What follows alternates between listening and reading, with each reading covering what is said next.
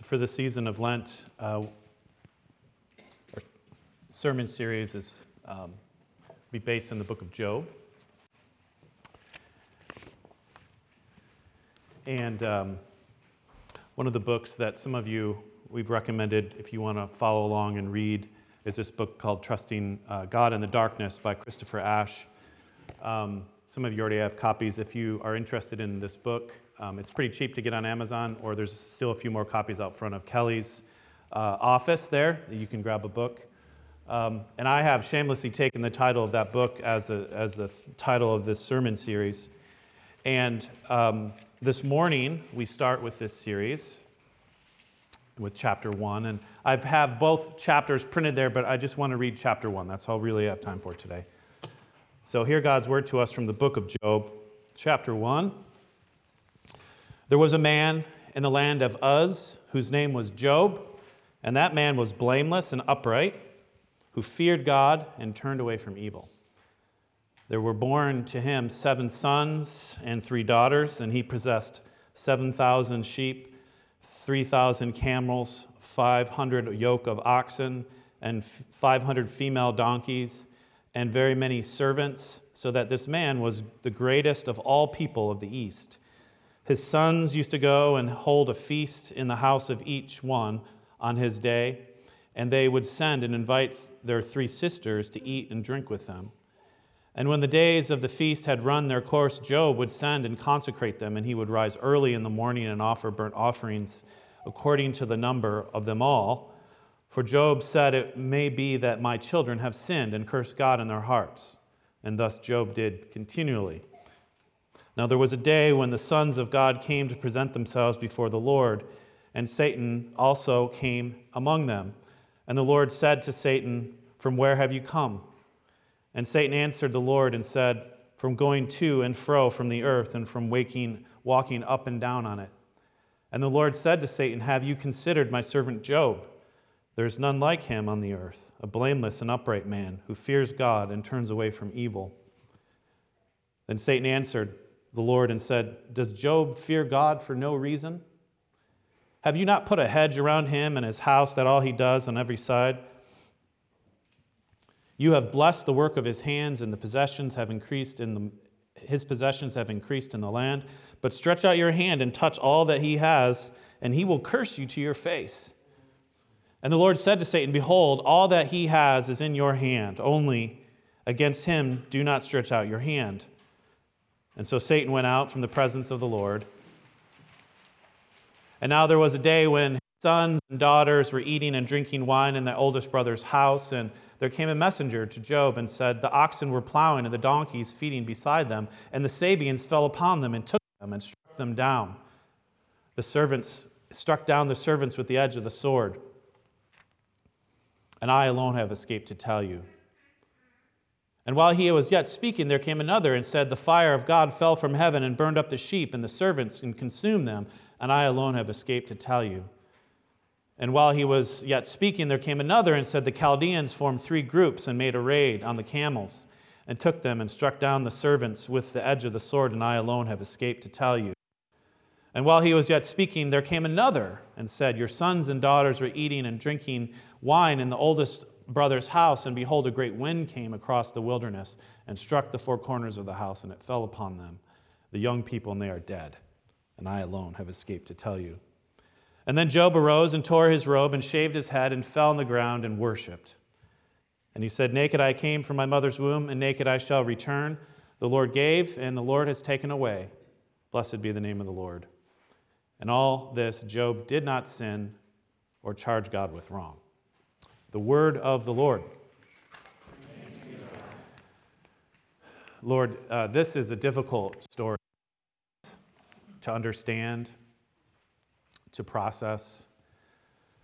Um, we do pray that you meet us in the darkness, you meet us in the mystery, um, that you show yourself to us this morning um, in the midst of suffering, a world of suffering and pain and of evil, and deepen our trust in you. We pray in Christ's name. Amen. On All Saints' Day, uh, November 1st, and 1755, there was an earthquake that struck the city of Lisbon, Portugal. Scientists today, kind of looking back at the records of this earthquake, estimated that it was an earthquake of a magnitude of 8.5. And the initial tremor of the earthquake uh, lasted six minutes, and it created in the center of the city of Lisbon uh, massive holes and gaps in the ground that were at least 15 feet wide. And many of the people rushed outside of the city to, it's on the Atlantic coast, to, to the water to get away from the earthquake in the center of the city. 40 minutes later, though, a massive tidal wave or tsunami uh, struck the city, and many people perished that were along the coastline. In fact, the, the tsunami was so large uh, that there's, it is said to have actually, I mean, hit the country of, of Morocco and killed many, and, uh, and all the way to Brazil, which is across the Atlantic. Um, and if that weren't bad enough, you know, this is 1755, and people light their homes with candles. During the shaking of uh, the, the earthquake, many candles sort of fell over and started fires. And the whole city caught on fire and was in a blaze and was for like 10 days after the earthquake. It's said that, uh, you know, even to be within 30 feet of those fires, that would kill you because of the smoke. The death toll of the Lisbon earthquake is hard to determine. It's many hundreds of years ago, but estimates range from 12,000 people up to 50,000 people. And at that point in history, uh, it, is, it was considered the worst natural disaster ever. Uh, in the early modern world, um, had, ne- had just never seen anything like it.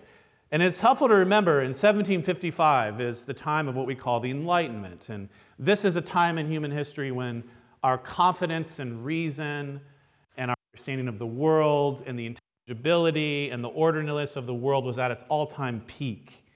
And the Lisbon earthquake just rocked and shaked that confidence to the ground. The Lisbon earthquake actually changed history in terms of how we think about evil and suffering, and it really shook, shook the, the European, European nations and cultures to their core and caused them to question uh, many things. There's a lot of literature and philosophy and responses to this earthquake. Lisbon became kind of like a, a byword for natural disaster and evil in the world. But one that some of you might be familiar with is, uh, is actually written by the French philosopher and skeptic Voltaire, his book Candide. I had to read this in high school. I don't know if many of you did. But Candide is a small novel and it's satire. And in this novel, uh, Voltaire, um, he's really attacking this uh, German Christian philosopher named Gottfried Leibniz um, and his very popular argument um, justifying evil in the world. It's theodicy, right? There's this, a theodicy is a defense of God in the light of evil, right? So Leibniz had this really elaborate, sophisticated uh, theodicy, which basically says that this is the best of all possible worlds. Even the evil in it that happens, it's still the best of all possible worlds. And when something bad happens, it's still for the best. Right? And so Voltaire in his novel Candide has this character uh, named, well, Candide, and then Professor Pangloss is this guy. And all these terrible, terrible things happen to him over and over again the most ridiculous evils. And every time Dr. Pangloss says, well, it's the best of all possible worlds. This happened to happen this way, right? Voltaire doesn't try to engage uh, the arguments of Leibniz, he just mocks them mercilessly as absurd. How can you say, in the light of 12 to 50,000 people dying in an earthquake, that this is the best of all possible worlds, right? That this is still rational part of the world? This is the problem evil. Um, and Voltaire's basic argument is this is not the best of all possible worlds. this is not the best of all possible worlds. That is the world that Job introduces us to as well, in a very different way. The book of Job confronts us with the problem of evil in a very unvarnished way. It frames the problem very differently than we do. Um, you know, as modern people, really all people, when we're confronted with evil, we ask this question well, if, if God is good, if God is almighty, if God is wise, how can evil exist? in the world, right?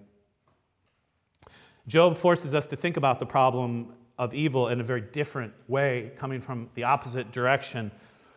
You know, we ask, why is there evil in creation? Why does God permit suffering? And Job starts by asking, why is there goodness? Why is there goodness in creation? Why does righteousness exist? What are the reasons to be righteous? And that's what the book, it opens up with this picture of this man, Job. And Job embodies the fear of the Lord, he embodies moral integrity. That's what you see in the very first verse. He is blameless and upright, he fears God, and he turns away from evil. And because of this, he is, he is blessed beyond all measure by God. He is wealthy, he is healthy, he's got everything. So Satan comes into the divine presence. And God says, Have you considered my servant Job? That there is none like him on the earth, a blameless and upright man who fears God and turns away from evil. Now, the figure of Satan here is quite mysterious, and we ought not to make too much of this figure. Uh, Satan is the one who sows disorder and disaster and chaos in Job's life, but, but he's on a chain, if you will. As Martin Luther said, you know, the devil, it's God's devil.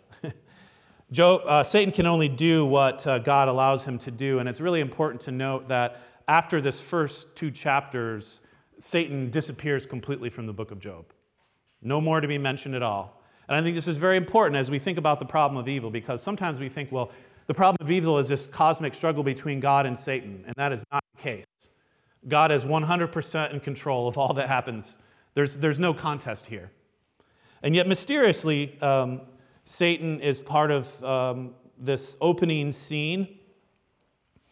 And his response to God, and Satan really means the challenger, when God says, Have you considered my servant? He responds quite cynically and he says, Does Job fear God for no reason? Have you not put a hedge around him and his house and all that he has on every side? You have blessed the work of his hands and his possessions you have increased in the land. But stretch out your hand and touch all that he has, and he will curse you to your face. In other words, Satan is saying, Job is only righteous because you've blessed him. He has ulterior motives. He only fears you because you give him good things. He doesn't fear you for your sake alone. He fears and trusts you because of all the benefits. But if you remove those benefits, remove all those good things, you'll really see what Job is made of, which is that he really doesn't love you and trust you. He will curse you to your face. The book of Job does address the problem of evil and suffering in the world, but it comes at it from a very different vantage point than we do. It really is asking this question why be righteous? Why be righteous? Why fear God? Why trust God? What are the reasons for it? And the two questions in particular that hang over Job's whole life in the beginning here are when he's struck by suffering are these Will he continue to fear God or will he curse God? And will he maintain his, his righteousness, his integrity, or will he let go of it? Now, when evil shows up, our tendency is to want to put God on trial. And this is clearly what Job does. As we move past these opening chapters, we have 39 chapters of uh, Job and his friends sort of debating and putting God on trial. So we want to put God on trial, but it's also important for us as we investigate this. It, it's, our tendency is to want to distance ourselves from God and our relationship from God as we, as we debate and we consider the problem of evil in the world. But what Job, the book, teaches us is this is that, that the whole point, the whole the whole experience of suffering really raises this fundamental question is what is the basis of our relationship with God? It forces us to engage the problem of evil in our life not just as an abstract theoretical problem, but as something deeply personal that forces us to engage God. And the reality is this is that we are tested. We are on trial. The character of our relationship is revealed in the midst of suffering our relationship with God. How strong is that relationship? What is it based upon? Will we still fear God and trust God even when things in life don't seem to go our way? Or when things actually go horribly, horribly wrong, will we continue to trust God? Is God worthy of worship for his own sake or simply because of the good things he gives us? That's, that's really the big question that opens up the book of Job. Now, I want to, I struggle a lot with this sermon. It's very hard to, uh, there's so much to say. Uh, and so much of what I have to say, I think, is, feels very inadequate. But such is the problem of suffering and evil. There's a distinction that I want to draw in between the problem of evil and the problem of suffering. I think it's important for us to understand. Um, they are related. Evil and suffering are related. But the problem of evils is what philosophers and theologians and college freshmen debate, right?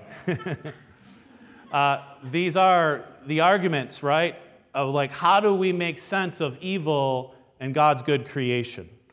What rational or intellectual sense can it mean? How is it justified? And I actually, these are very important questions. But the problem of suffering is a very different question. It's related, but it's different. The problem of suffering has to do with what happens when evil actually shows up in my life. And in this sense, uh, the problem of suffering, evil isn't just an intellectual problem, it's an existential problem. See, it's one thing to have a theory about the existence of evil in the world it's another thing to have to endure evil in your own life.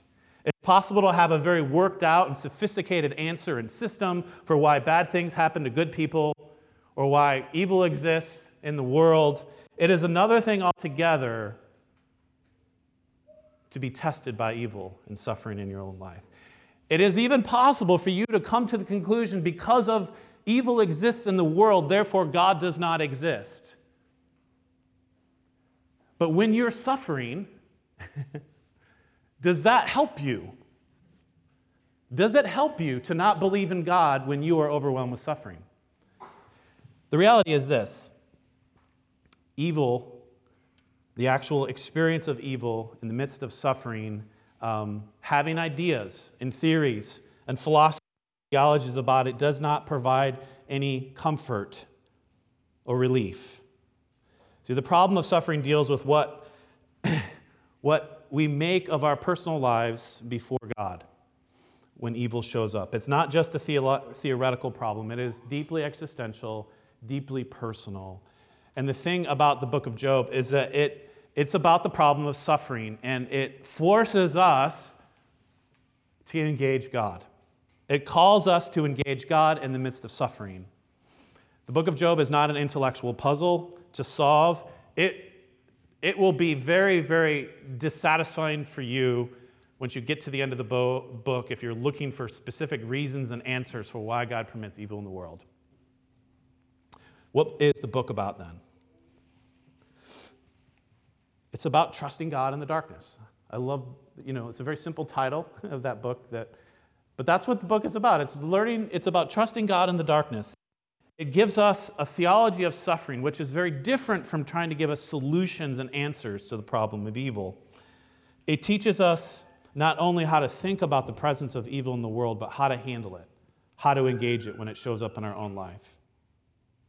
See, the thing about suffering, real suffering, is that it will always attack your relationship with God.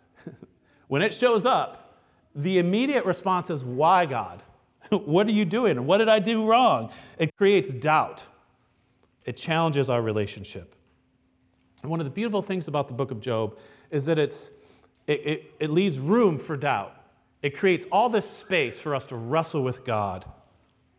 But the other thing about suffering is not only does it challenge our relationship to God, but it actually challenges our relationship to ourselves. It, it, it causes us to doubt our very worth and value as creatures. And this is what, one of the things you see with Job, where he wishes that he had never been born. And I know many of you have wished that before in the midst of suffering. I wish I had never been born.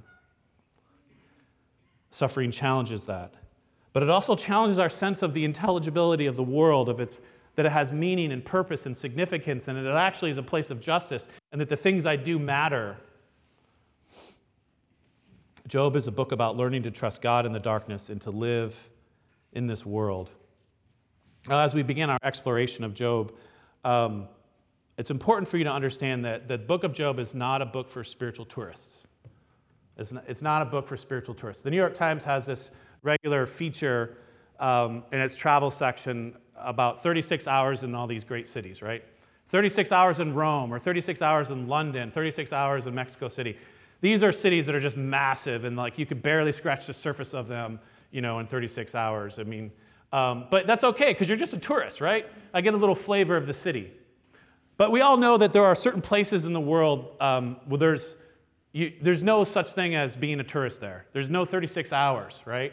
Because the journey is too long, the land is too dangerous, the language and culture is completely foreign, there are no, nothing, there are no amenities. It's, it's just, it's not accessible to, without a deep commitment. And the book of Job is a little bit like that. You can't sort of fly in for a weekend in the book of Job and then leave and kind of get what you need out of it. And it's very much like suffering in that regard, right? Suffering is not something you're like, okay, let, us I've got 36 hours, let's figure this out, right? First of all, the book of Job is a long book. It's 42 chapters. And if you've ever read the book of Job, this feels like 39 chapters too long, right? Because there's only three chapters of narrative the first two and the last. And the in between is all poetry. It's all poetry. And it's actually poetry that, that is the conflicting voices of four, five different men and then God at the end. And what you realize as you read this is actually not everything that Job's friends say is actually accurate or true to what is really going on. So you have to pay really close attention to what's going on here, and it's easy just to get lost in all that.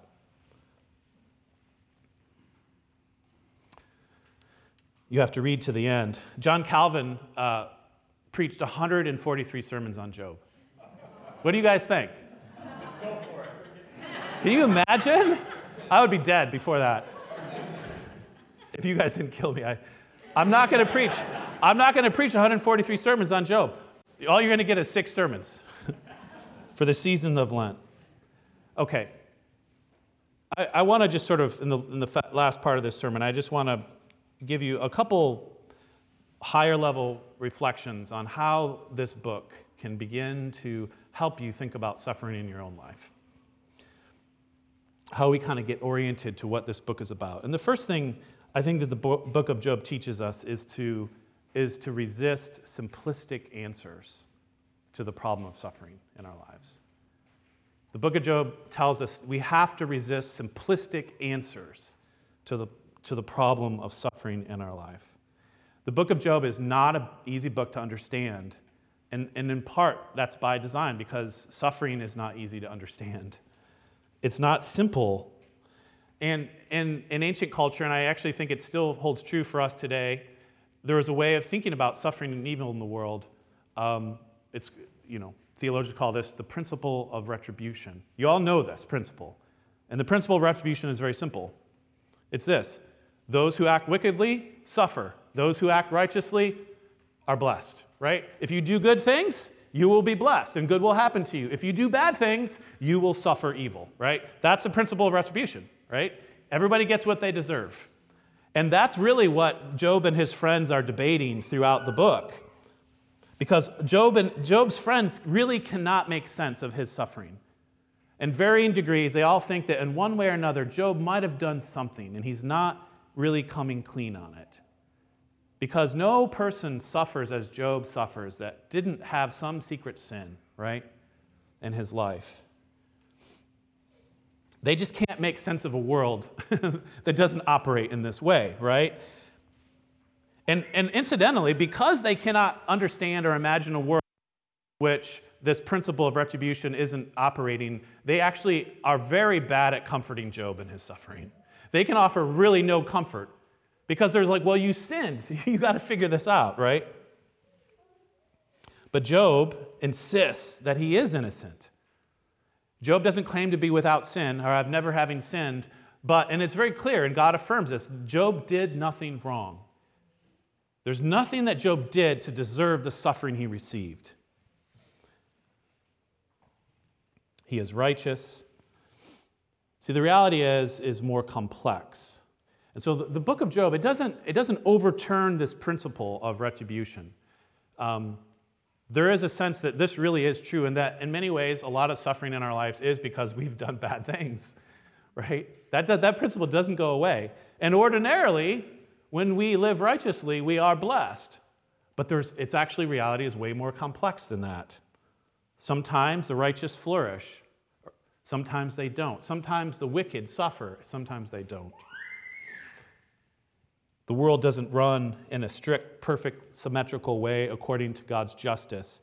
And what Job directs us to is beyond not just God's justice, but to God's wisdom. That actually, that God in his wisdom has allowed mysteriously for the presence of evil in this world. And there are things that we cannot grasp in God's counsel for why evil exists.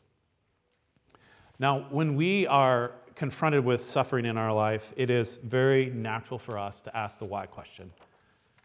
Why? why did this happen to me? Why, God? What did I do? What are the reasons?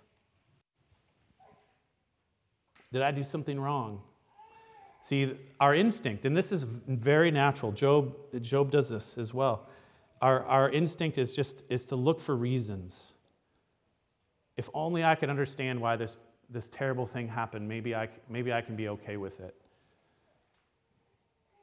Maybe I'd be able to endure. And perhaps in some, in some situations, um, I actually think having reasons could help. I would say those are, would be mild forms of suffering. reasons can help us. But having an answer to question, the why question that satisfies my own understanding one of the things that it's about is, is I can still stay in control, right? Like if I knew the reasons allow something to come into my life or why this terrible thing to happen, I can be like, okay, I, I can keep going along with your plan. There's a way in which we, we can still sort of feel like we're in control of what's going on in the world. But what happens? What, happen, what would happen if God would give you the answers or reasons and you disagreed with them? You're like, I disagree, Lord. These are not good reasons. Do, do you all of a sudden say, I'm not going to trust you anymore? But that's the whole thing about suffering is it, is it forces us to sort of nakedly trust God. And by nakedly, I mean like I don't have an assist in that, you know, I have all these blessings and I have all these other things. I'm like, it's just, I'm holding on to God and God alone, and I have no other reason to hold on to God except that God is God. See, a lot of times we, we want that why question answered, and, and it is a way for us to kind of do a shortcut around having to trust God. But even if you had the answers, right? Even if God were to give you the answers and you were to find them adequate and satisfactory, would they actually help you in your suffering?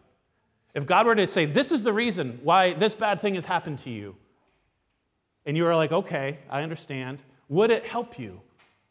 Again, maybe but not in most situations. See, knowing exactly why you're suffering does not magically take the pain away. And this, this is the second point I want to make. Suffering requires us, something of us. Um, it requires an emotional engagement of our deepest self with God. Suffering requires an emotional engagement with the deepest part of who we are before the Lord. One of the problems um, for looking for answers to the why question when we suffer is that it tends to want to turn suffering into an intellectual problem to be solved, right? Like if I, if I had the reasons, if I could just understand why, if, if, I, if I had a better theology of evil and suffering, then, then I think I could endure this, this thing that is happening to me. But, friends, I've said this to you before because I'm notoriously bad at this. You can't think your way through suffering. You cannot think your way through suffering. There is no idea, there is, there is no argument, there is no theory, there is no truth that will allow you to overcome faithfully suffering. The only way through it is emotionally. it's better, it's, it's actually truer to say you have to feel your way through suffering than to think your way through it. And by feel, and I'm not saying you turn off your mind, by no means whatsoever. But the idea of feeling your way through suffering is this is that actually this is not just in my head, it's my whole life. It's the core of who I am that's at stake here. That's why um, 97% of this book is poetry and not narrative or proverbs. Because poetry requires you to engage in a very different way. It slows you down big time. If you're going to understand poetry, I'm going to talk more about this in the weeks to come. But poetry, I mean, it, it calls us to engage at a deeper level. That's what suffering calls us to do as well. And what you see with Job, and again, Job is our model here.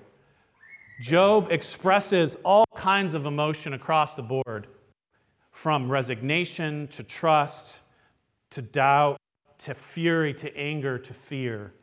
He has a whole process, and this book makes space for it. And when you really suffer, you go through a whole range of emotions. One thing that the book does not do is it refuses to rationalize the presence of evil within creation and within our lives. It does not say this is the best of all possible worlds and that all the bad things that happened to you, that's the best of all things and it was for the best reasons. The presence of evil in God's good creation is mysterious, a kind of negative mystery, and we don't understand why. But refusing to rationalize evil and to, to make it into a part of this system is really important because evil is not necessary to the goodness of creation. It does exist, it is here, and we have to engage it. But we should never doubt or wonder whether evil should be resisted, whether God, uh, in his purposes, promises the defeat of evil in our lives and in this world. We should never be in doubt about that. God rarely gives us in our lives the reasons for the suffering we endure. Um, but He does give us something that's far more important. He gives us something that we actually need, an essential way to endure suffering. He gives us Himself. He gives us Himself. He gives us His presence in the midst of suffering. And here's where I, I want to draw our attention back to the mystery of the cross. The cross of Christ is the Christian response to evil and suffering. The cross is God's response to the problem of evil. From the cross, Jesus cried out in a loud voice, My God, my God, why have you forsaken me? Jesus entered fully into the experience of suffering and injustice. Like Job, Jesus experienced a sense of God abandonment. But unlike Job, he was not rescued in the end. he died and he descended to the grave, to hell. And like Job, Jesus was an innocent man but unlike Job, Job was a sinner. He didn't suffer because he was a sinner, but he was a sinner. Jesus was not a sinner. He had committed no sin, and yet he suffered and he died unjustly. Friends, the cross of Christ is God's answer to the problem of evil and suffering. But I want you to consider what kind of an answer is this, right? What kind of an answer is it? It is not a rational explanation. It is not a justification for evil and its presence in the world. The cross is a confrontation with evil. The cross is a comfort in the midst of our experience of evil. The cross is a promise of evil's ultimate defeat in the world. It is a promise of evil's ultimate defeat in your life.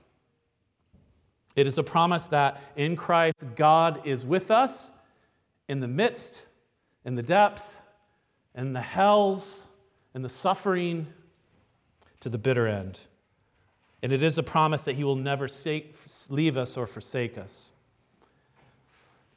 as Paul says in Romans, of the cross and its promise that neither death, nor life, nor angels, nor rulers, nor anything present, nor the powers, nor height, nor depth, nor anything else in all creation will be able to separate us from the love of God in Christ Jesus our Lord.